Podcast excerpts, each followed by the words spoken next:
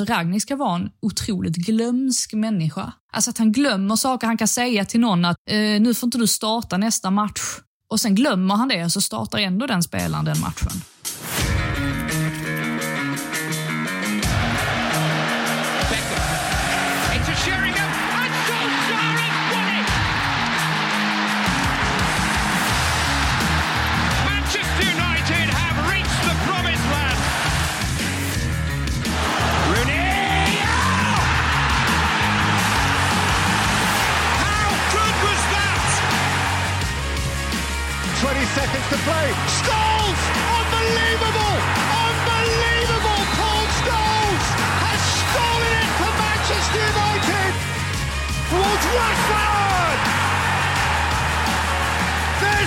Nothing Old chap and lots more than that!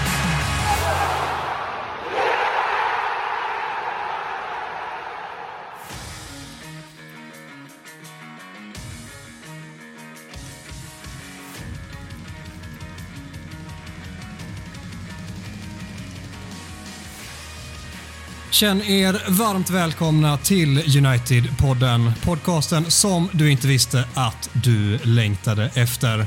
United-podden görs i ett stolt samarbete med både den officiella supporterklubben MUS och United-redaktionen på Svenska fans. Ni är extra varmt välkomna till detta säsongsavslutningsavsnitt. För att avsluta på absoluta topp efter den sämsta United-säsongen i mannaminne har vi valt att plocka in, nej inte dig Gustav Kulle även om du också är här, utan vi har äran att välkomna Sportbladets och Viasats flygande Englands reporter Frida Faglund. Välkommen till United-podden. Wow, vilken eh, presentation. Tack så mycket. Kul att vara här. På rent eh, Sportbladet maner är livet så kallat 5 plus för Frida Fagerlund för stunden. Ja, nej men eh, fyra plus i alla fall skulle jag väl ändå våga påstå. Det är ganska skönt att säsongen är i hamn. Nu väntar ju Nations League här och då ska jag jobba lite, men efter det så har jag ändå två veckors ledighet. Ja, kanske inte riktigt två veckor i och för sig. Det är väl lite jobb jobb och, eh, och göra under de veckorna men samtidigt så kommer jag troligtvis få lite semester inför EM då som drar igång i juli. Så det känns väldigt, väldigt skönt så jag har inte så mycket att klaga på just nu. Är det en unikt lång semester du har framför dig där? Ja, men precis. Det blir ju lite sådär att man anpassar sitt schema ut efter fotbollssäsongen. Så att, eh, och nu blir det ju extra speciellt just det här året eftersom att Premier League startar så tidigt nästa säsong på grund av VM och så. så vilket innebär att man får skjuta lite grann på eh, semestrar eller försöka ja, möblera in det så gott det går. Så att, eh, nej, eh, två veckors semester, det kan jag nog inte minnas att jag har haft på de senaste tre, fyra åren faktiskt. Så att det ska bli ganska skönt. Ja, då får du verkligen till att njuta. Gustav, du är ju faktiskt med oss du också. Hur står det till?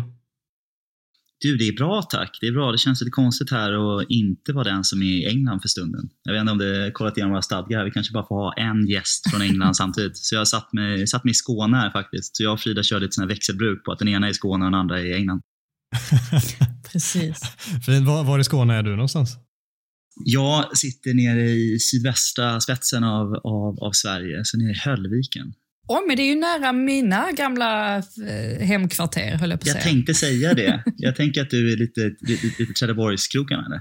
Precis, och jag spelade till och med i Höllvikens GIF i många år, så att eh, jag har eh, verkligen en koppling till, eh, till Höllviken. Och, ja. Fantastiskt. Du, jag har faktiskt också spelat med Höllvikens GIF lite på somrarna. Eh, så vi, då har vi samma, samma klubb i oss också. Då. Otroligt. Ja. Otroligt, ja. Verkligen. Ja.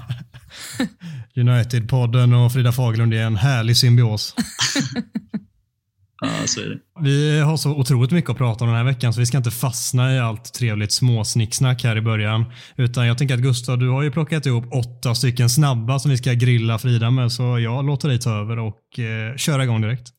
Ja, nej, men precis. Jag, ja, men precis. Jag tänkte grilla, grilla lite här som att vi båda har, har England och London eh, som hemstad. Så jag har, jag har ett par snabba frågor här. Lite lätt inspirerat eller kopierat av Olof Lund. Han gillar ju lite såna här, tror du på något? Hur mycket tjänar du? Men jag tänker så jag, så jag kommer, kommer köra lite egen, egen tappning på det. Oj, Så vad är du redo. Frida? Ja, jag tror det. Jag får väl vara det. Ja, men det är bra. Du får såna antingen eller-frågor här först. Så Craven Cottage eller Tottenham Stadium? Hmm, Craven Cottage. Uber eller Black Cab? Uber. Scotch Egg eller Chicken Nandos?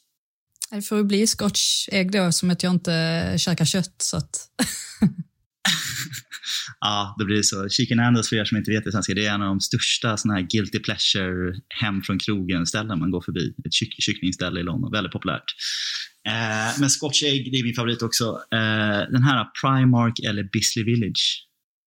Alltså, absolut inte Primark faktiskt. Det är inte alls min grej, så att det får väl bli The Village där då.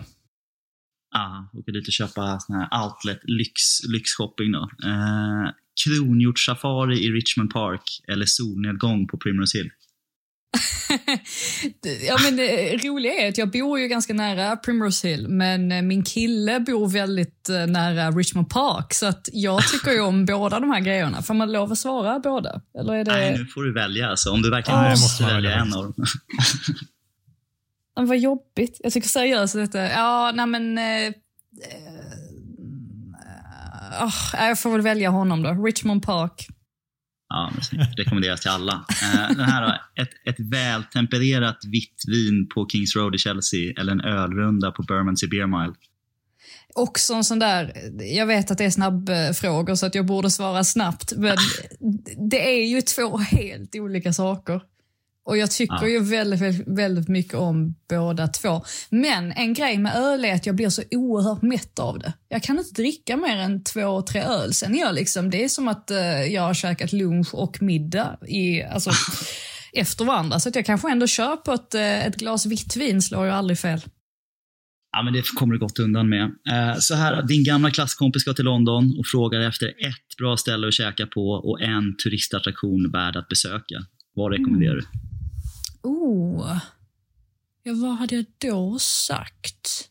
Alltså jag hade nog eh, tipsat om Dishoom, som jag antar att eh, du Gustav vet vad det är. Ehm, Absolut. Jättebra. den, bäst, den bästa kedjan skulle jag säga med eh, indisk mat. Eh, rekommenderas varmt. Och bra. turistattraktion... Ja, alltså jag hade ju inte sagt åt dem att eh, liksom åka London Eye eller sådär. Det tror jag inte. Däremot... Nej men, egentligen bara åka till Hyde Park och gå runt där lite.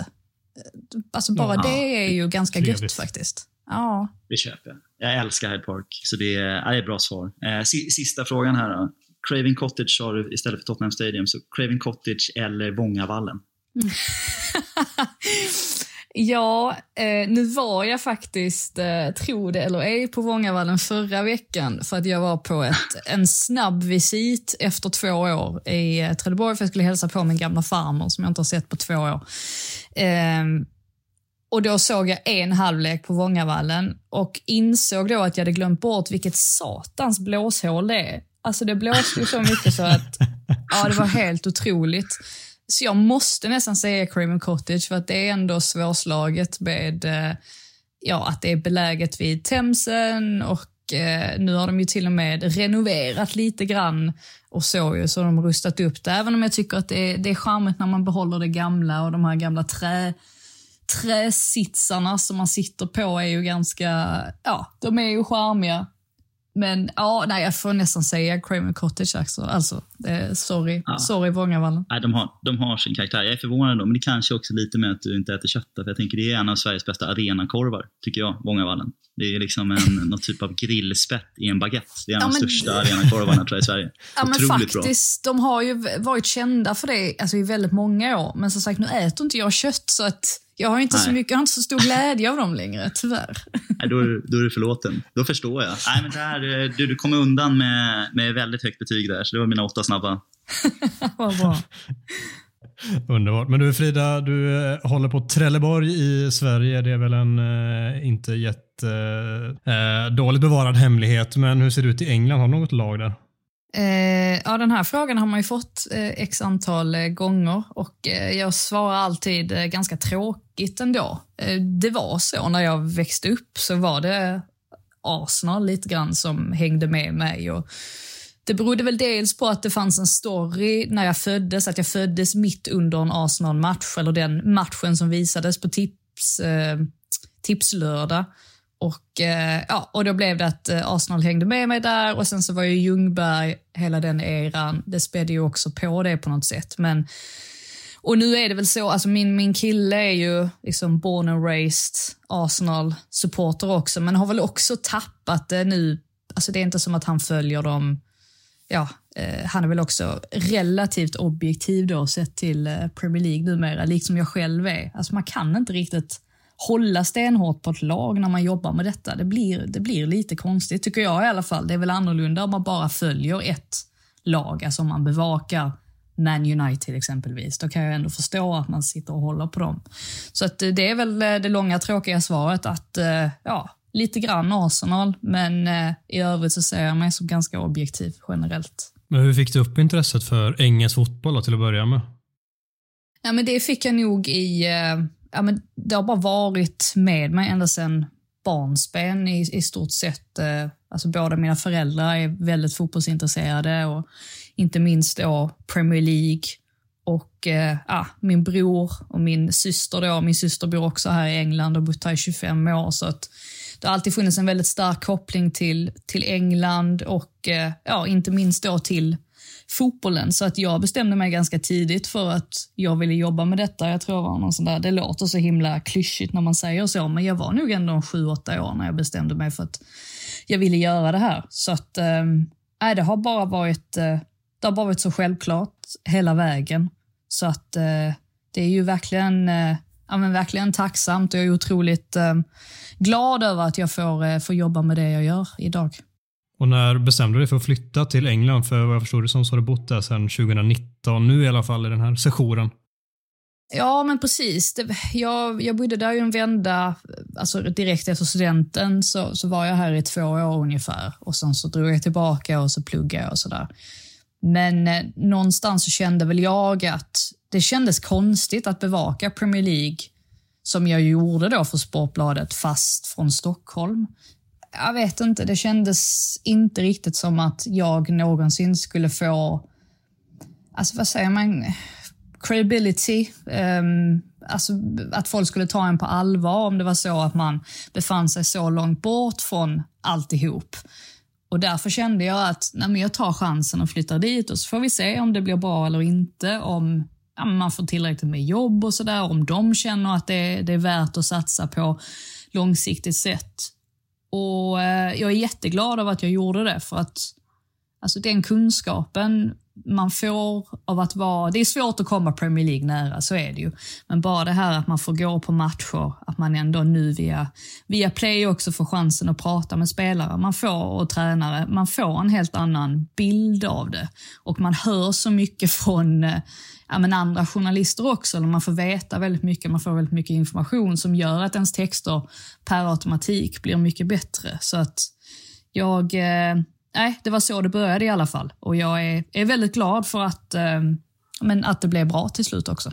Och här är du nu och varit i England i några år och bevakat på plats. Vad har du för ambitioner med journalistiken på lite mer sikt? Är det något som du drömmer om att göra som du inte har gjort än till exempel? Ja, väldigt bra fråga faktiskt. Ehm, jag har väl varit lite sådär fram och tillbaka, men man vill ju hela tiden, hela tiden utvecklas och, och göra mer grejer. Och nu till eh, nästa säsong så har vi väl framförallt pratat om på Viaplay att man kanske ska få chansen att göra lite mer men lite mer annorlunda journalistik, fånga upp de här storiesarna inom engelsk fotboll som kanske inte alla känner till.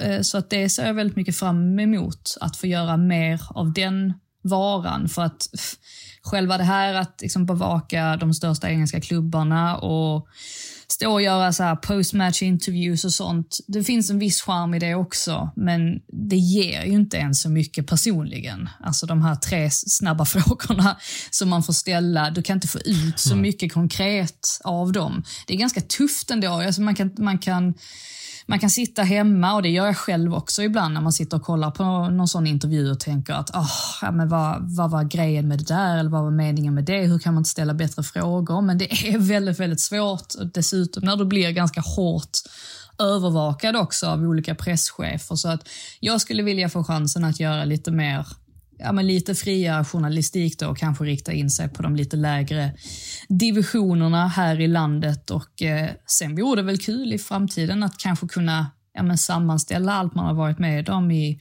i bokform eller sådär. Eh, det, är väl, eh, det är väl så jag tänker just nu, men eh, man känner ju liksom inte att man är klar på något sätt. Att, att nu, nu är jag nöjd med tillvaron. Man vill ju hela tiden, hela tiden eh, ta steg framåt. Mm. Alltså jag förstår kopplingen till, till England där, men är det, du har ingen ambition att jobba någon annanstans eller så att du skulle vilja, vilja göra motsvarande i något annat land? Nej, faktiskt inte. Ehm, det har väl mycket med det språkliga att göra. Nu, nu har jag ju lite, eller jag har ju pluggat franska i väldigt många år och har ju pluggat ehm, en del spanska också. Men jag känner att att flytta till ett, till ett nytt land, även om detta bara var England och engelska kan de flesta så är det en ganska stor omställning ändå att bara lämna allt på hemmaplan och bygga upp ett nytt liv. Alltså det har ju tagit mig tre år minst. Alltså nu har jag en helt ny tillvaro här. Nu har jag ju visa dessutom. Det är inte helt enkelt att, eh, eller visum heter det på svenska, det är inte helt enkelt att få det idag. Vilket gör att jag måste ju faktiskt stanna här om jag vill behålla det. Eh, så att just nu känner jag väl inte att jag eh, dras till något annat ställe. Men eh, jag tror väl kanske i framtiden att jag kommer hamna i, i Spanien till slut i alla fall på deltid för att eh, känner ändå en ganska stor dragningskraft dit. Sen har jag min pappa i Italien stora delar av året så att det blir rätt många resor dit också. Så att eh, jag har lite, lite att välja på. Men det blir inte Sverige, det, det tror jag inte. Nej, det låter, låter som ett drömupplägg. Jag blir lite nyfiken dock. Eftersom att jag har gjort ja, över tio år i England också och du säger att du har akklimatiserat dig och byggt ett liv på tre år. Det, det är ganska snabbt kan jag säga. Det, det tar tid. Så det, det, är imponerande om du har lyckats fixa det så snabbt. Men vad, vad känner du generellt liksom har varit svårast med att akklimatisera sig till den engelska kulturen kontra med hur det var att vara i Sverige? Ja, alltså själva kulturen har väl aldrig varit några problem eftersom, som sagt, min, min syrra har bott här i väldigt många år och är gift med en engelsman och alltihopa, så man har ju ändå känt alltså en, en ganska stor närhet till den, den engelska kulturen generellt sett.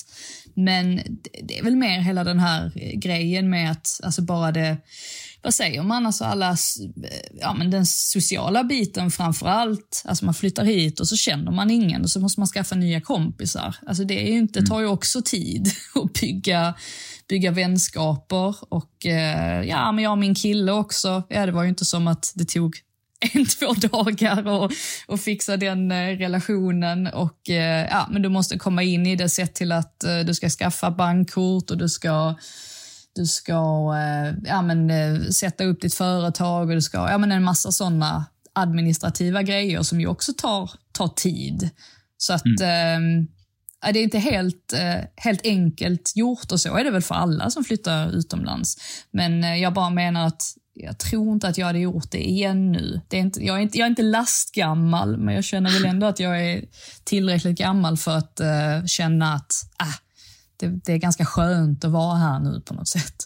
Nej, men det förstår jag. Hur, hur har det gått tillväga? Du är nyfiken eftersom att man uh, har liksom jobbat för en svensk arbetsgivare. Så jag tänker, du går inte in på en arbetsplats med 500 kollegor i, i samma ålder som man går ut och tar en after work med. Liksom, hur, har, hur har det gått tillväga för att kunna bygga upp liksom, ett, ett liv Ja, alltså mycket har man ju fått till, eh, till skänks i och med att man går på mycket matcher och sådär. Och så är det ju i stort sett samma människor där alltid. Och de är ju väldigt, alltså säga vad man vill liksom om engelsmän, men de är ju så oerhört mer öppna än vad svenskar är och eh, bjuder med en på olika olika saker, inte minst liksom, ska vi gå och ta en, ta en öl efter matchen och så får man hänga med på det. Och Det gör ju att man, man bygger upp relationer på det sättet. Och Det var ju så jag träffade min, min kille också. Alltså, det var ju också i, eh, i samma bransch. Och ehm, ja, men Sen vänner. Ja, men man var ju tvungen att hitta någonstans att bo. Du vet, bostadsmarknaden är ju helt annorlunda här, så att här måste man ju i stort sett bo med någon annan om man inte har jättemycket pengar att röra sig med. Så att eh,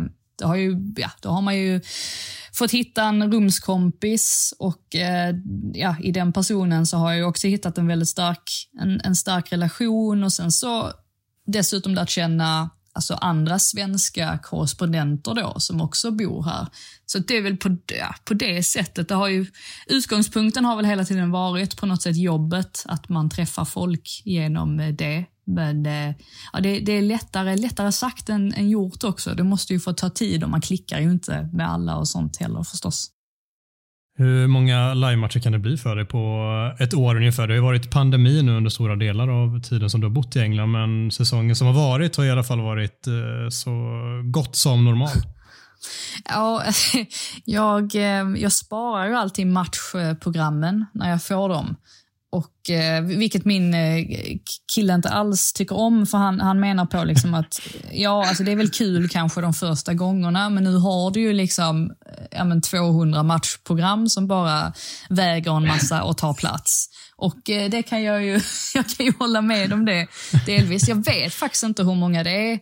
Det måste ju, jag har ju egentligen snittat två, minst två i veckan, skulle jag nog tro under tre års tid. Förutom då den, nej men till och med när pandemin höll på så gick man ju ändå på matcher. Då gick man ju nästan på ännu fler matcher på något sätt.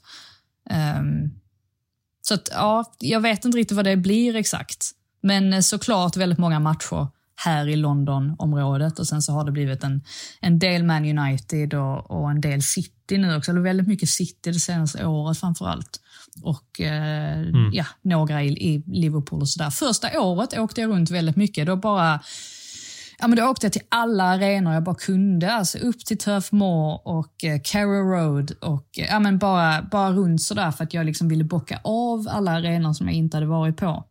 Men eh, nu får man liksom lite mer sålla och sådär på ett annat sätt. Och eh, det är inte alla matcher som TV är intresserade av heller så att det styr ju också en del. Har du, har du några arenor kvar i England som du inte har varit på, som du, som du skulle vilja besöka? Eh, ja, det måste jag väl ha. Alltså nu är det ju faktiskt City Ground som jag inte har varit på.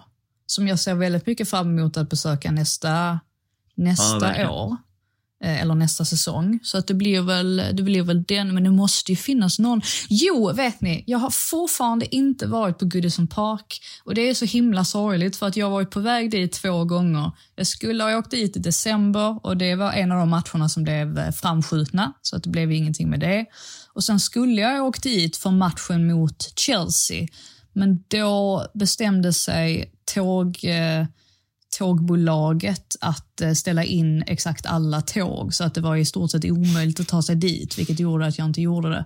Men det är faktiskt den arenan jag har kvar. Det känns lite konstigt för att det är ju en av de här klassiska arenorna som eh, ja, man verkligen vill hinna besöka innan de bestämmer sig för att eh, riva den eller vad de nu kommer att göra på den platsen i och med att de bygger nytt. Så att det är faktiskt den jag har kvar. Inte helt osökt så undrar man när du varit på så mycket matcher de senaste åren om det är någon som sticker ut lite extra och jättegärna om du har någon United-match också att plocka upp ur eh, bakhuvudet.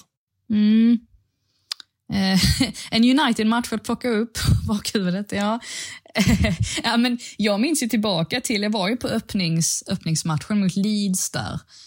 Och med den, eh, ja, alltså med den i tankarna så känns det ju nästan absurt hur resten av säsongen blev. Alltså då stod man där och, mm.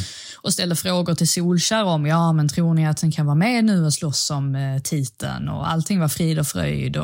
4-0 slutade väl Nej, 4-1 va? För Luke Ayling drog ja. väl in ett riktigt snyggt mål. Ja, det blev 5-1 till och med i slutändan. 5-1. Just det, för Pogba tre assist va? Eller någonting. Nej, fyra assist. Fyra assist kanske till och med.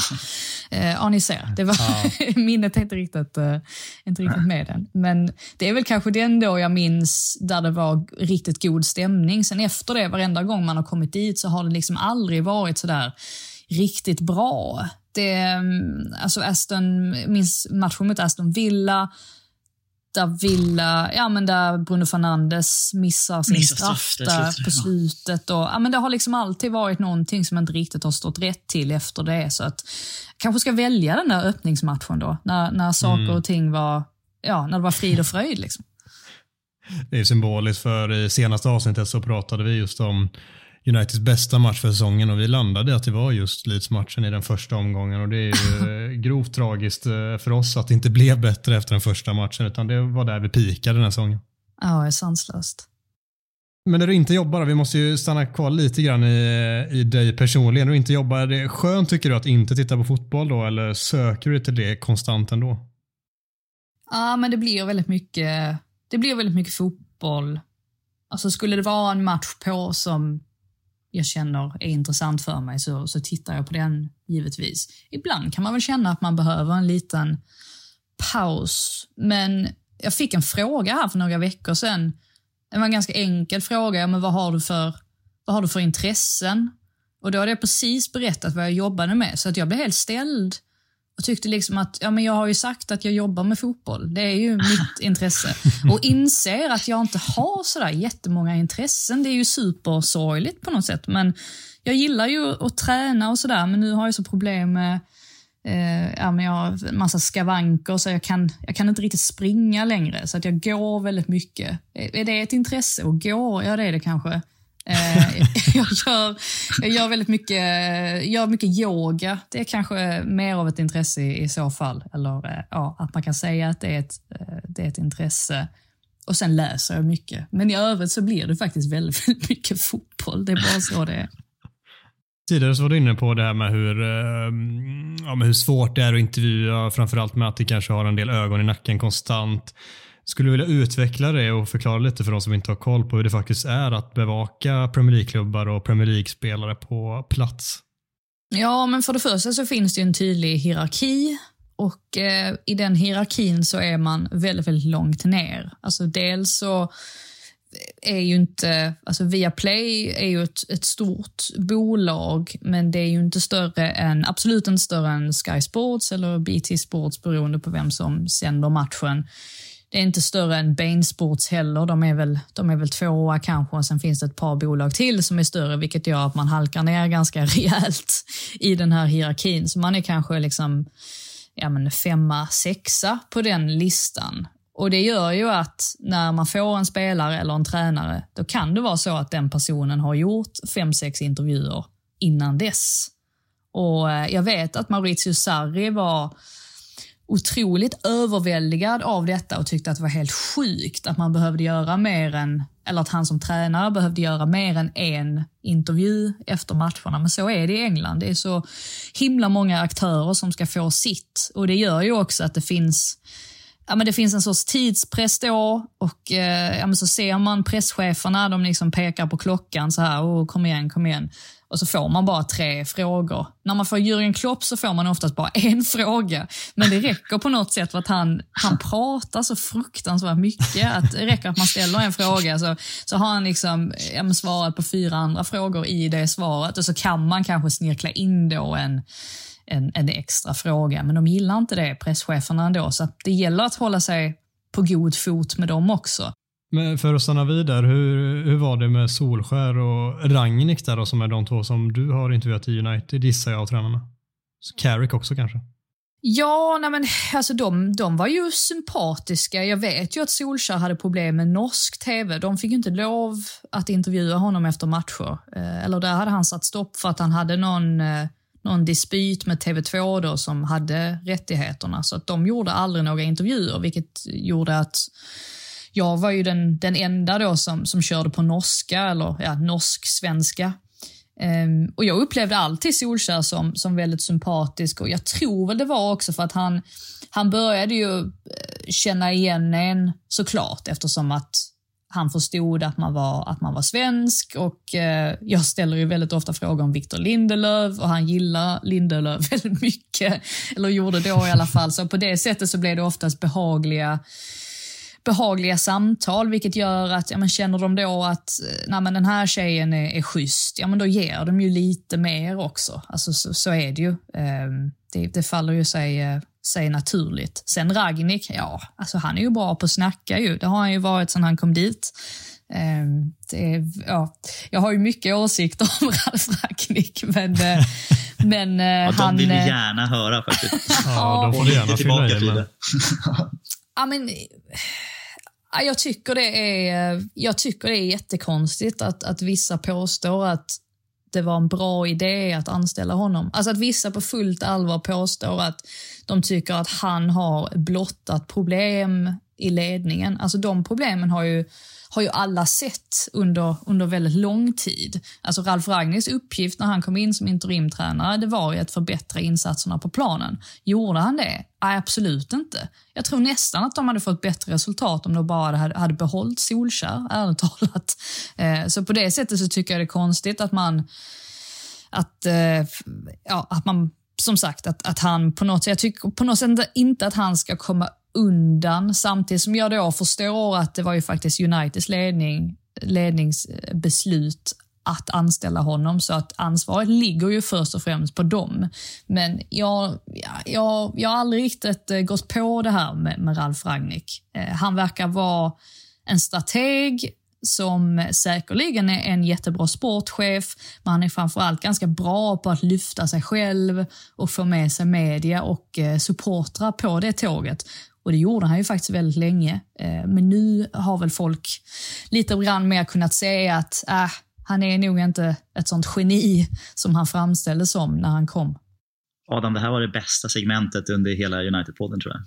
Det, det, här har vi, vi har suttit och bråkat om det här hela säsongen. Om Ragniks vara eller inte vara. Lite olika syn på om han gör stor nytta här med att blotta, blotta problem. Och, men nu, nu har vi väl alla kanske fått samsyn då när vi inser att han inte får någon förlängd, förlängd konsultroll här utan att det blev bara en, en sex månaders interimtränare och där, där kan vi alla överens om att han är inte en, en kontemporär bra, bra tränare anno 2022. Så det, men vi, är, vi har verkligen stångat oss blodiga kring det här under säsongen. Men vad har ni tyckt då? Eller vem har varit, vem har ja, varit på vilken sida? Argumentationen där, Gustav har ju varit uh, väldigt anti uh, Ragnik och jag och ett par till. Alltså vi har varit två mot två här kan man säga egentligen. Uh, och mm. Ibland en mot tre och ibland tre mot en åt andra hållet. Men Gustav har stått stabilt i sin ringhörna och jag har stått stabilt i min ringhörna där. Och sen eh, har min argumentation hela tiden varit att jag har trott att har varit en bra, alltså väldigt nyttigt för klubben att få in någon som till att börja med får in och nysta i och känna på spelarna och dra i dem och se liksom vad det är faktiskt för trupp vi har och sen att komma in i en annan konsultroll där han kan vara lite mer övergripande och hjälpa till därifrån. För det är där jag tror att han är som bäst. Inte som tränare, men att han eh, under en period får vara där nere och eh, eh, känna på spelarna, dra i dem lite fram och tillbaka och se vad det är för liksom, material de har att jobba med för att han ändå erkänt tidigare har varit en bra byggare av en, eh, av en klubb och att United väldigt, väldigt mycket behövde det. Men sen när det nu visar sig att han inte ska vara kvar där och att han kanske själv har förmodligen varit alldeles för hård utåt, att det kanske är någonting det som har gjort att det landat i det som det gör. Så då är det bara att liksom kasta det argumentet rätt i sjön och bara erkänna att det här blev fruktansvärt dåligt. Ja, för det, det, känns ju inte heller riktigt logiskt att plocka in Erik Ten Hag som vars förebild är ju lite mer Pep Guardiola. När mm. Ralf Ragnik mm. då är så, när han ska kallas, eh, ja alltså det är ju gegenpress eh, through and through där ju. Och, alltså det förstår jag inte heller i så fall. Varför skulle de anställa Ten Hag och behålla Ragnik? Alltså det är ju någonstans, någonstans har det ju brustit här att de har inte tänkt ett steg längre. Jag, jag blir... Eh, jag tycker nästan det är förbluffande. Alltså. Eh, och, och man har, ja, det är det verkligen. Man har ju hört så mycket detaljer också. Det har ni säkert också tagit del av. Eh, det finns ju många journalister som har skrivit ganska matiga texter på hur det här mm. har tagits emot bakom kulisserna och just det här att Ragnik var ju inte så bra på att kommunicera med spelarna. Han kommunicerade ju aldrig med dem. Han sa till någon annan, gå och säg det här till den spelaren. Och det var ju det som gjorde också att det uppstod olika schismer. Sen är han tydligen, alltså Ragnik ska vara en otroligt glömsk människa. Alltså att han glömmer saker. Han kan säga till någon att eh, nu får inte du starta nästa match. Och sen glömmer han det och så startar ändå den spelaren den matchen. Alltså han, han, blev på något sätt, alltså han blev på något sätt en, en person man skrattade åt. Alltså som spelarna skrattade åt. Och, och Det tycker jag är, är otroligt fascinerande, men det gör ju också anställningen av honom till alltså en av de sämsta i historien. Med tanke på hur det slutade nu också, att han försvinner till Österrikes landslag.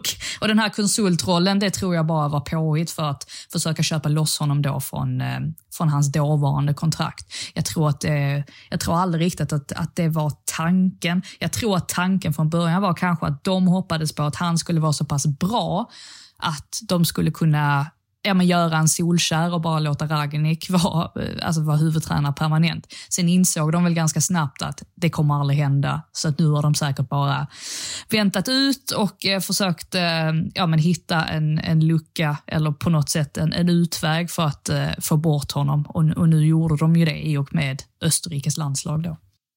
Mm. Nej, jag håller, håller, helt med. Jag tror att det, det som jag fastnar på där som du säger med spelartruppen, jag tycker jag är förvånad att det känns inte som att det är en enda spelare som har haft ett enda positivt ord att säga om honom under hela, hela Elanga. Här. Kan, kan, ja, det var så. Ja, jo, det skulle vara det kanske. Jag har inte, jag har inte hört direkt citat, men han, han har varit lite positiv, eller? Ja, men det har han och det är väl kanske främst då för att Ragnik gav honom chansen. Och det är ju faktiskt det enda... Ja.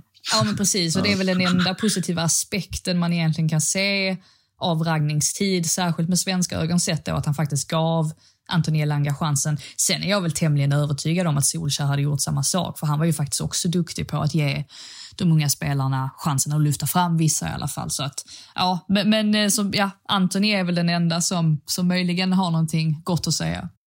Ja, men det är problematiskt när det finns så många ledare i truppen med Fernandes och Maguire, Ronaldo och de Gea, att, att ingen någonsin har gått ut lite i försvar och sagt att Nej, men vi jobbar på något här bakom kulissen eller vi, vi ser på träningen att vi går i rätt riktning eller vi tror på det han gör. Det är liksom ingen som har gett ens ett, ett hyns om att man, man tror på det han gör. Ganska snabbt efter ett par veckor när resultaten började gå emot så känns det som att man inte kastade honom av bussen, men man, liksom, man har inte ens pratat om honom. Man har inte ens diskuterat om att han är, är där överhuvudtaget. Så jag, jag har känt att det har inte funnits något stöd någonstans för det han har gjort, med, med all rätt då, också beroende på hur han, hur han har varit som tränare. Men det, mm. ja, det blev ingen succé. Nej, det kan vi blint slå fast att det inte blev. Eh, för att bara avsluta det snacket om mediekulturen i England. Det, alltså det är ju relativt hårt hållet kan vi konstatera. Upplever du att det finns klubbar som verkligen är ett nöje att ha att göra med eller är det bara liksom grader i helvetet? Här? det beror på om de ser sig själva som en storklubb eller inte. Eh, alltså jag menar, de här lite mindre klubbarna som Brentford och eh, Watford, eh, de är inte särskilt svåra och Brighton har jag en jättegod relation med, men det har väl framförallt att göra med Graham Potter, att man hade eh, Ja, jag hade ju turen att bevaka Östersund väldigt mycket då när han var där, vilket såklart gjorde det lättare att bygga upp en relation med dem. Mm. Men det handlar mm. väldigt mycket om det. Alltså man måste lära känna presscheferna, man måste bygga upp en relation och sen ger de en mer och mer. Men jag upplever ju fortfarande att Man United har ju varit den svåraste. Nu kommer det ske förändringar har jag hört eh, till nästa säsong. Det kommer ske lite lite, eh, ja men eh, det är lite rullians där på de eh, presschefsplatserna så att förhoppningsvis håller vi tummarna för att det kommer bli lite, lite öppnare, att de kanske skickar fram Anthony Elanga. Det har de inte gjort hittills under, under förra säsongen. Tottenham ganska svåra. Ehm, mycket sådär att eh, nej, nej, nej, den frågan får ni ta bort. Ni kan absolut inte fråga om framtiden och, och sånt där som man kanske kan anse lite, lite löjligt ändå. Och eh, Arsenal lika så. Chelsea helt okej okay ändå. Det har ju varit, nu har det ju varit eh, såklart väldigt mycket tumult där under våren. Men i övrigt så kan jag ändå uppleva att de är ganska, de är ganska bra att ha att, att göra med. Men det är väl ofta så de större klubbarna tycker ju generellt att de, de har rätten att, eh, ja, att kontrollera allting som kommer ut ja, det såg man väl inte minst på den här Romelu Lukaku-intervjun i och för sig, när Chelsea för en gångs skull inte kunde kontrollera den och sen så gick det som det gick. De är ju livrädda för sånt här. Alltså, li, alltså på, på en på nivå som man tycker, själv tycker är tramsigt, men de gör allt för att förhindra det och nu när de själva har kanaler som är väldigt stora, alltså på sociala medier och sina hemsidor och sådär, så behöver de ju inte media på samma sätt heller längre. Så att de kan ju bete sig så här mot alla, förutom egentligen de som har eh, rättigheterna eftersom att de betalar så himla mycket pengar. Men i övrigt så, så kan de göra livet svårt för, för skri, framförallt skrivande reportrar då. Just för att de inte har någon anledning, eller de vinner ingenting på att, på att, eh, på att göra på ett annat sätt. Hur frustrerande är det för dig som journalist i de fallen? Jag personligen har bevakat allsvenskan en hel del nu och även SHL här där det är, alltså båda de två, där är det ju som natt och dag man jämför med det du beskriver i Premier League och du har ju varit på den sidan också där det är så mycket mer tillgängligt eh, nästan hela tiden, nästan du kan slå ett samtal och få svar direkt eh, från spelarna i fråga här och så kontra det som du har nu. Hur frustrerande är det som journalist i den situationen? Alltså jag älskar ju allsvenskan, jag älskade att bevaka allsvenskan just av den anledningen du säger, att det var så pass enkelt att, att komma i kontakt med folk och även om alltså både AIK och Malmö räknades väl som de mer stängdare klubbarna när jag var där, så var det ju ändå så att de de körde fram en ganska, eh, ja, med ganska många spelare inför matcher och så. Och, och oftast de man, man ville prata med, så att de var ju alltid eh, tillmötesgående på det sättet. Samtidigt så måste jag ändå säga att jag kan ändå förstå varför Premier League-klubbarna håller så här hårt i sina spelare. Alltså om vi tar Lukaku som exempel. Ja, men absolut. Det är klart att, att det är uppfriskande med spelare som, som talar från hjärtat och säger precis vad de tycker och tänker. Alltså särskilt för oss tittare. Samtidigt kan jag förstå att det skapar en del gnissel i den arbetsgruppen som är Chelsea och att det påverkade dem och att de helst inte vill ha den typen av störningsmoment. Och, och eftersom de då har sina egna, egna kanaler, precis som jag var inne på tidigare, att, att eh, då har de inte eh, de, som sagt, de vinner ingenting på att, att ge oss en massa saker. Så jag kan ändå se det från, från båda sidor. Men det gör ju också att det blir mer spekulationer också. Alltså det, det är ju så man får jobba i Premier League eftersom man oftast inte vet riktigt vad, eh, ja, men vad, vad, vad, spelare och tränare tänker eftersom man inte får prata med dem efter varje match.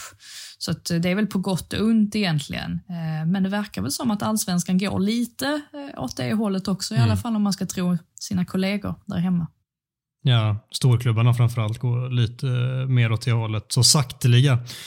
Du var inne på hur det var att prata med tränarna när du pratat med dem. Men vilka spelare i United har du intervjuat och hur har det varit att ha att göra med dem?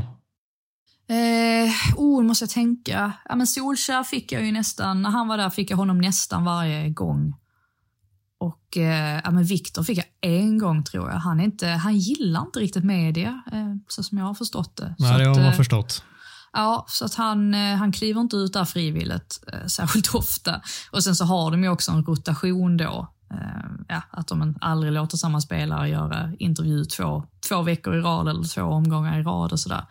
I övrigt så vilka har jag, vilka har jag pratat med? Jag pratade med Jesse Lingard efter eh, förlusten mot Liverpool nu senast. Det var inte den muntraste upplevelsen jag har haft.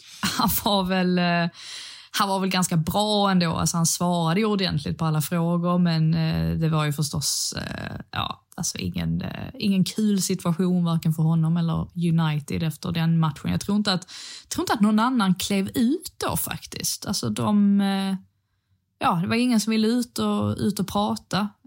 I övrigt så har väl Bruno Fernandes, han har ju varit ganska så krass nu de senaste, ja men de sista veckorna där och sågade väl sig själv hej vilt och sin insats. Mm. Harry, Harry Maguire pratade jag med efter, efter förlusten mot Man City. Och då fick jag lite grann Vilken känslan... av dem, på att säga. Ja, precis. Den senaste då på Etihad. Och fick väl lite grann känslan ändå att det är en sak med honom som har stört mig. Jag vet för jag intervjuade honom under EM också förra sommaren, eller pratade med honom då. Och då var han, mm, alltså det var ju en helt annan det var ett helt annat läge att prata med honom i. Då gick det ju faktiskt bra för England och eh, han var jättetrevlig och eh, hur glad som helst. Men det som har slagit mig med honom det är att han väldigt ofta skyller över problem eller han pekar problem, på, på problem alltså på alla andra förutom sig själv. Jag tror inte, att, det, jag tror inte att, att han kanske menar att göra det, men jag har alltid tänkt att det är ingen bra strategi när man är kapten, för att han ska ju på något sätt vara den som tar på sig allt, alltså efter tränaren.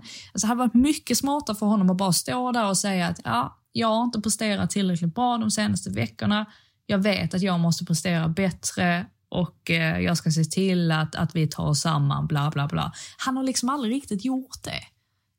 Um, och det är väl det som har fått mig att tänka att han kanske inte är något kaptensmaterial sådär, att han är snarare sitt bästa jag när han får spela bredvid en, en, eh, ja, men en mer stabil mittback. Jag tror att van Dijk och Maguire hade varit, jätte, hade varit ett jättebra mittbackspar till exempel.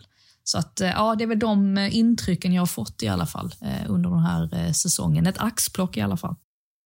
Ja, vi är väl överens om att vi tror att Maguire har gjort sin sista match som kapten för United här. Kanske att det blir lite mm. ny, eh, förhoppningsvis ny kapten här i sommar. Men, eh, men Van Dijk och Maguire i United, det hade man ju kunnat drömma om. Det hade varit dyrt. det hade man inte tackat nej till.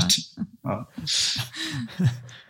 ja, vi hade något avsnitt här tidigare under säsongen när uh, vi tänkte bygga upp lite hets inför Liverpool-matchen, den första där, vilket gick, alltså århundradets backfire på det, men då döpte vi avsnittet till att Maguire är van Dijk utan tofs. Liksom. Det var den vi slog fast där. Och det har ju, alltså, dels i matchen som vi torskar med 5-0 och dels Maguires säsong efter det. Vi tar nog aldrig och sätter oss på en så hög stol igen någonsin.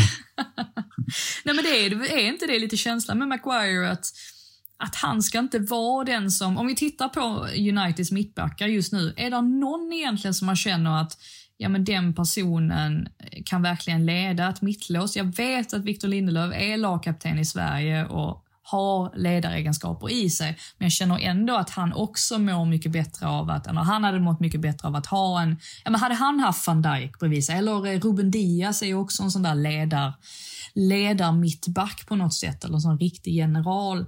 Då tror jag att Lindelöf också hade lyft sig. Liksom Maguire och Varann var ju inte alls någon ledartyp heller när han var i Real Madrid. Så de har ju inte riktigt haft Nej. någon som har tagit på sig ansvaret. Det har blivit lite en felbalans där på något sätt i rekryteringen mm. får man säga. Nej, vi har konstaterat att ett av, ett av våra stora problem är att vi har en massa spelare som hade varit jättebra bredvid bra spelare. Eh, men vi har, vi har liksom inga, inga, bra spelare. Överallt så är det bara, ja, men han hade varit bra bredvid en riktigt bra mittfältare. Han hade varit riktigt bra om vi hade haft en bra anfallare framför. Och det är liksom, till slut så får man ju börja titta på att vi inte har, har tillräckligt mycket bra dominanta ledare i truppen tror jag. Ja, det är jobbigt. Jobbigt läge. Ja. Ja, så är det verkligen. Vi avslutar den här delen av avsnittet där och så hoppar vi in i det avslutande segmentet.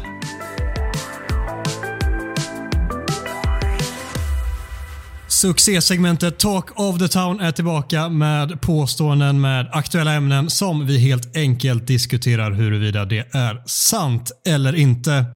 Och eh, Normalt sett så brukar vi gå varvet runt och svara på alla påståenden, men vi tänker twista om det lite grann när vi har en så högprofilerad gäst som Frida Fagerlund med oss. Så eh, du Frida ska få svara på allihop och så eh, är det sant eller falskt och så kör vi en liten kort diskussion om varje punkt därifrån. Och eh, det är såklart att många av punkterna är ju jättespekulativa, men det är ju därför vi sitter här också, för att spekulera ut om saker som vi inte har en endaste minsta liten aning om. Spännande. Den eh, första punkten lyder United missar Champions League även nästa säsong. Hmm. Mm.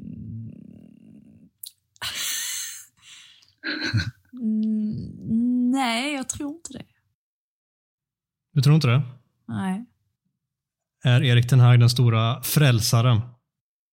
Ja, men jag tänker väl mig lite att, eh, nu vill jag ju inte att eh, Arsenal ska få det för tufft och jag, eh, jag tycker om, eh, jag har tyckt om Mikael Arteta, eller har backat honom eh, fullt ut. Men det skulle nästan inte förvåna mig om de får det lite tufft ändå att ta en Champions League-plats. Och då blir det ju på något sätt en plats öppen för någon annan. Och då kanske det kanske, kanske kan bli Man United för att det finns, finns ju ändå på något sätt ett, ett ganska bra skal i United och nu ska man bara krydda med, precis som vi var inne på, alltså rätt, alltså rätt spelare Och kan han då sätta det spelsystemet relativt snabbt? Jag tror i alla fall att, att eh, den sista fjärdeplatsen tror jag kan bli eh, kan, eh, kan de definitivt utmana om. Tänker du att det är lite som i år blir United, Tottenham och Arsenal som slåss om den fjärde Champions League-platsen även nästa säsong? Ja, alltså sen vet man ju inte riktigt med Chelsea. Chelsea är ju um, väldigt, uh, väldigt svårt att säga kring hur bra de kommer att vara nästa säsong i och med att ja, men nu ryktas ju Lukaku bort dessutom. De ska skeppa iväg honom tillbaka till Italien. Uh, de behöver definitivt ta in minst en, en ordentlig mittback, gärna två. Det finns ändå ganska mycket frågetecken där också. Vilket gör att jag vet inte riktigt var, var de kommer stå någonstans. Det enda man vet egentligen är väl att Man City kommer ju absolut inte bli sämre med Haaland. Liverpool, Nej. ja visst, de verkar tappa Mané och det är ju faktiskt ett jättetapp. Men det känns ändå som att de borde, de borde få ordning på det den säsong, nästa säsong också. Tottenham går ju starkt under Conte. Nu har han fått in Persic också som väl är en spelare som säkert han har kikat på, vilket ju gör att man tänker sig att Conte kommer stanna eh, ett bra tag. Ah, jag tycker det är ganska tufft alltså. Det är tufft att veta eh, hur det kommer att sluta, mm. men, men man har svårt att säga att Man United skulle, skulle göra ännu en sån här usel säsong. Det, det har man. Det är väl Uniteds ouppfyllda potential som kanske, kanske kan fyllas lite grann och ta oss över det där eh, strecket som är så jävla tråkigt att slåss om den Champions League-platsen. Men det är ju där vi är tillbaka i United nu. Vi mm. får helt enkelt sikta på den till att börja med och så tar vi steg därifrån. Erik Ten Hag tränar fortfarande United om tre säsonger. Oh. Jag tycker det är så. Jag vet inte vad ni har, eh, hur ni ser på Ten Hag. Jag tycker det är jättesvårt att, eh, att veta hur det här kommer gå. Men han är ju väldigt, ehm, han är ju väldigt tuff. Alltså det märker man ju. Och eh, ja, men väldigt så liksom firm, firm hand. Vilket får mig att tro att han möjligtvis skulle kunna få ordning på det ja, men man får väl ändå vara optimist och jag säger väl ja. Jag tror kanske att, tänk om det blir så här som med Solskär, att de kommer bara låta honom fortsätta trots att det kanske börjar se väldigt prekärt ut för att de inte vill erkänna sitt misstag. Så ja, ge honom tre säsonger då. Det är lite det man, i alla fall jag, hoppas på och att kanske att vi har en klubbledning som har lärt sig någonting om någonting de senaste åren. Mm. Men att, eh, att man faktiskt ger honom det här Eh, nästan eh, obotliga förtroendet eh, där man oavsett hur det går verkligen håller fast vid honom för att det på något sätt ändå har varit en tränare som bevisligen är bra på att bygga någonting över sikt och över tid. Eh, sen har han inte gjort det på den här nivån innan, man har gjort det på nivån precis under och det är det som ska bli så oerhört intressant att se om han kan ta det vidare. För alla de här stortränarna börjar ju någonstans och eh, förhoppningsvis är detta nästa stortränare. Det vet vi såklart inte, men det är ju det som vi alla United-supportrar håller fast eh, vår tro vid. Hur tänker du Egos? Tror du att han är kvar om tre år?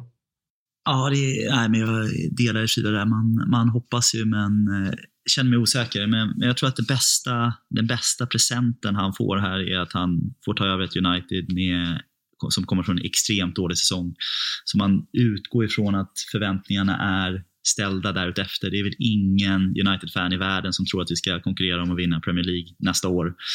Eller ens kanske om två år, tror jag. Så jag tänker att det är kanske den största, största gåvan till honom, att förhoppningsvis få lite, få lite tid och tålamod från en ledning. Jag delar också att det känns som att han han verkar ju vara en disciplinerad strukturtränare så han ska ju sätta sin karaktär och prägel lite på allt ifrån backroom staff till rekrytering, scouting, eh, träningsupplägg etc. Och det, det utgår jag från att de är medvetna om när de tar in en sån tränare. Plus att det känns mm. som att han är väldigt, väldigt tydligt, tydlig spelidé i Ajax eh, som jag tror att man också har en viss förståelse för att den, den kommer få ta lite tid. Dels ett par transferfönster eh, men även lite tålamod för att se om det, det ger effekt i United också. Så jag tänker att det, det finns väl kanske så här ja, 51% fördel på att han är kvar om, om tre år och 49% på att han är borta. Men, eh, men jag lever på hoppet. Ja, men det är ju det man känner också. Kommer de här, just eftersom att Ajax är, är en sån klubb där man, man har ett spelsätt och sen så får man bara underkasta sig det. man har ju svårt att se att hela den här gruppen Man United-spelare kommer kunna göra det. Alltså det lär väl ske en rokad naturligtvis. Det är väl den vi sitter och, och väntar på lite grann. Men mm. han har ändå ett ganska mastigt jobb framför sig. Att få dem alla att köpa den här spelidén då, att ja, men nu ska vi göra så här och, och inte på något, något, annat sätt. Alltså, lycka till till honom, men eh, som sagt det är svårt att sia kring eh, hur det kommer gå. Ja, jag tror första, första tio matcherna blir jätteviktiga. Att, han, att det inte blir katastrof. Eh, mm. Så att han får, får lite, lite andningsro och eh, får truppen med sig. Men vi vet ju att den här truppen är ganska stark och om de börjar vända sig mot tränaren så är det nästan dead man walking. Så vi får hoppas att han får en bra, bra höstsäsong först och främst. Då. United behöver värva minst fem nya spelare för att vara slagkraftiga nästa säsong. Ja, men det är ganska många positioner som man känner att, eh, att de verkligen måste få in någon. Jag tänker inte minst ja, men en, en mittback då kanske, möjligen. Höger, högerback har de väl också kikat på. En central mittfältare.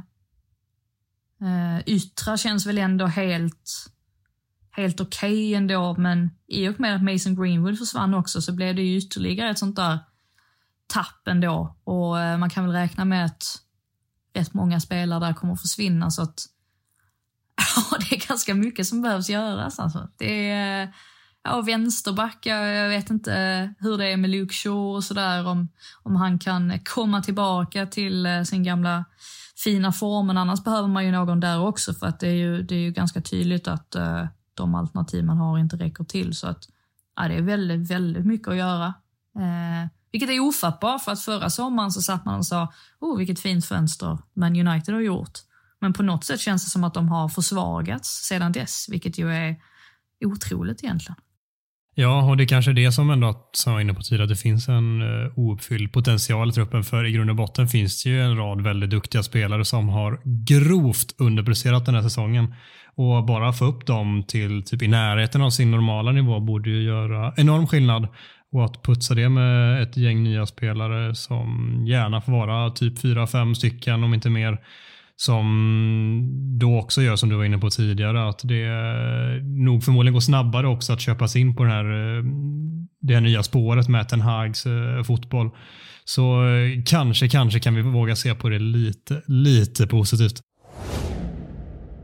Tränarna bär ansvaret för Uniteds misslyckanden sedan Sir Alex Ferguson.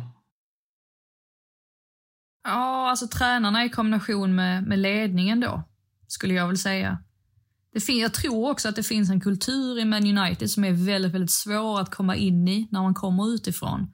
Och jag tror att det var det som fällde David Moyes framför allt. Alltså av det jag har hört så, när han kom in i United försökte han nästan vara Sir Alex. Vilket inte funkar, för det finns bara en Sir Alex. Och det är bara han som kan vara på det sättet. Men det var som att både United själva men också de som skulle ersätta honom förväntade sig att de skulle bli Sir Alex. Så jag tror på något sätt att, att det kanske har varit förbannelsen delvis, men ansvaret ligger, det yttersta ansvaret ligger ju på, på ledningen och eh, på att det är de som har plockat in tränarna.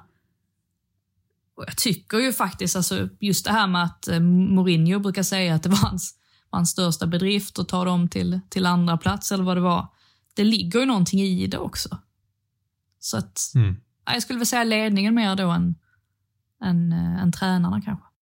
Jag har ju absolut inte varit den som har varit Solskjaers största supporter, men att både han och Mourinho lyckades knipa var sin andra plats med de här förutsättningarna i den här klubben, det framstår mer och mer som väldigt imponerande säsonger helt plötsligt. Ja, det var inte Solskjers fel heller att han fick fortsätta. Han skulle ju inte ha fått det jobbet från första början. Det var ju Nej. återigen ledningen som, som gav honom det och han är väl inte den som tackar nej till ett sånt uppdrag så att ja, på något sätt så riktas väl ändå, det måste väl läggas lite mer på, på ledningen än, än tränarna. Vi eh, slår fast helt enkelt, det var ledningens fel alltihop. Manchester United vinner Premier League inom fem år. Oj. Jättehypotetiskt, men vi måste ju liksom, vi vill ju höra dig säga nu att ja, det kommer ske för att pang. Ja, men jag tycker väl detta året blir ju avgörande på något sätt. Alltså om man börjar se att börjar se att Ten Hag får dem åt rätt håll, då kan jag absolut se att de skulle kunna vinna, vinna titeln inom fem år. Men skulle det vara så att man vaskar ytterligare ett år eller att man ser att ja, men ingenting blir bättre av, av honom, att det är liksom ytterligare ett, ett, ett snedsteg, då, då kan det ju dröja hur länge som helst känns det ju som. Eh, jag får väl välja, får väl välja glädjen och, och säga att det kommer gå jättebra med Tenag. och eh, om fem år så står de där med titeln. Det, det vore väl fantastiskt. Det hänger ju mycket på också givetvis. Alltså Man City har varit så dominanta. Visst, alltså Liverpool de fick ju sin ligatitel där för några år sedan. Men Man City har ju ändå varit dominanta på något sätt i ligan. De får ju inte fortsätta vara det. Alltså Liverpool får inte fortsätta vara det heller under Jürgen Klopp. Alltså det krävs ju ganska mycket. Alltså Tottenham, eh, som ju också har fantastiskt fina förutsättningar, de får inte heller fortsätta vara bra. Det är mycket så som ska klaffa då för att de ska stå mm. där med ligatiteln. Men vi, vi, vi säger väl så. Vi säger väl att det blir så. Fint, men det är alltid som med sådana här storhetstider och epoker att förr eller senare så tar de slut och det är väl bara att hoppas att för vår del då att United kan vara de som står där näst på mm. tur och är redo att eh, hoppa upp på tronen när de här eh, som just nu är bäst i ligan och kanske bäst i världen, eh, åtminstone bland de absolut bästa, att de är på sina sista, liksom sjunger på sista versen av sin storhetstid och att de behöver så sakteliga hoppa ner där för att ta ny sats igen och att vi kan stå redo där och ta över istället. Du citerar Ten Hag rakt av nu eller? Precis, jag tänkte det. Det var det, det Adam enda Ten Hag, riktigt bra han sa på presskonferensen. Ja. Jo, men det ligger ju mycket i det också. Jag tyckte det var väldigt Ja, ja, vettigt eh, resonerat. Absolut. Nej, men jag håller med. Jag tycker inte man ska ta för givet att, att Manchester City och Liverpool kommer vara lika dominanta och framgångsrika närmsta fem åren utan det finns det är generationsväxlingar och troligtvis, ja, i alla fall eh, City lär ju inte ha Pep Guardiola som tränare i fem, fem säsonger till tänker jag. Så det kommer bli en utmaning för dem. Och jag mm. tror inte rent, jag tror inte att United är så långt efter som vi ser ut att vara den här säsongen. Utan jag tror att vi är ett och ett halvt bra år bakom när vi väl får ordning på det. Resurserna finns ju där ekonomiskt mm. uppenbarligen i alla fall så jag tänker att det, det kanske kan gå inom fem år. Jag hoppas det. Ja, vi håller alla tummar för det. Med det sagt så ska vi börja avrunda det här avsnittet. Jag vill rikta ett stort, stort tack till dig Frida för att du ville gästa United-podden till att börja med. Ja, men tack så jättemycket för att jag fick vara med. Det var väldigt, väldigt trevligt att eh, snacka lite fotboll med Vad kan våra eminenta lyssnare följa dig för att ta del av fler av dina alster? Oj, ja det är, har ju ganska, jag har blivit sämre på Twitter. Jag är väldigt, eller jag är ganska kass på Instagram också. Jag är inte bra på mycket eh, känner jag med sociala medier. Men eh, det är väl, eh, man får spana in Sportbladet då och då. Och ehm, ja, men via, via Play då inte minst. Och så får man hoppas att Hoppas att det blir lite mer djupgående inslag och sånt till nästa säsong. Jag, jag håller tummarna för det i alla fall. Det gör vi också. Ett mer öppet United om inte annat också, så vi får njuta av lite, lite mer insikt i klubben också och inte bara de här eh, MUTV-segmenten. Precis. Gustav, tack för att du har varit med oss den här veckan också. Vi tackar er alla lyssnare som vanligt för att ni har varit med oss. Med detta tar vi ett litet, litet sommarlov. Följ oss på sociala medier så länge. Där heter vi som alltid United-podden. Så hörs vi igen inom tid. Ha det gott.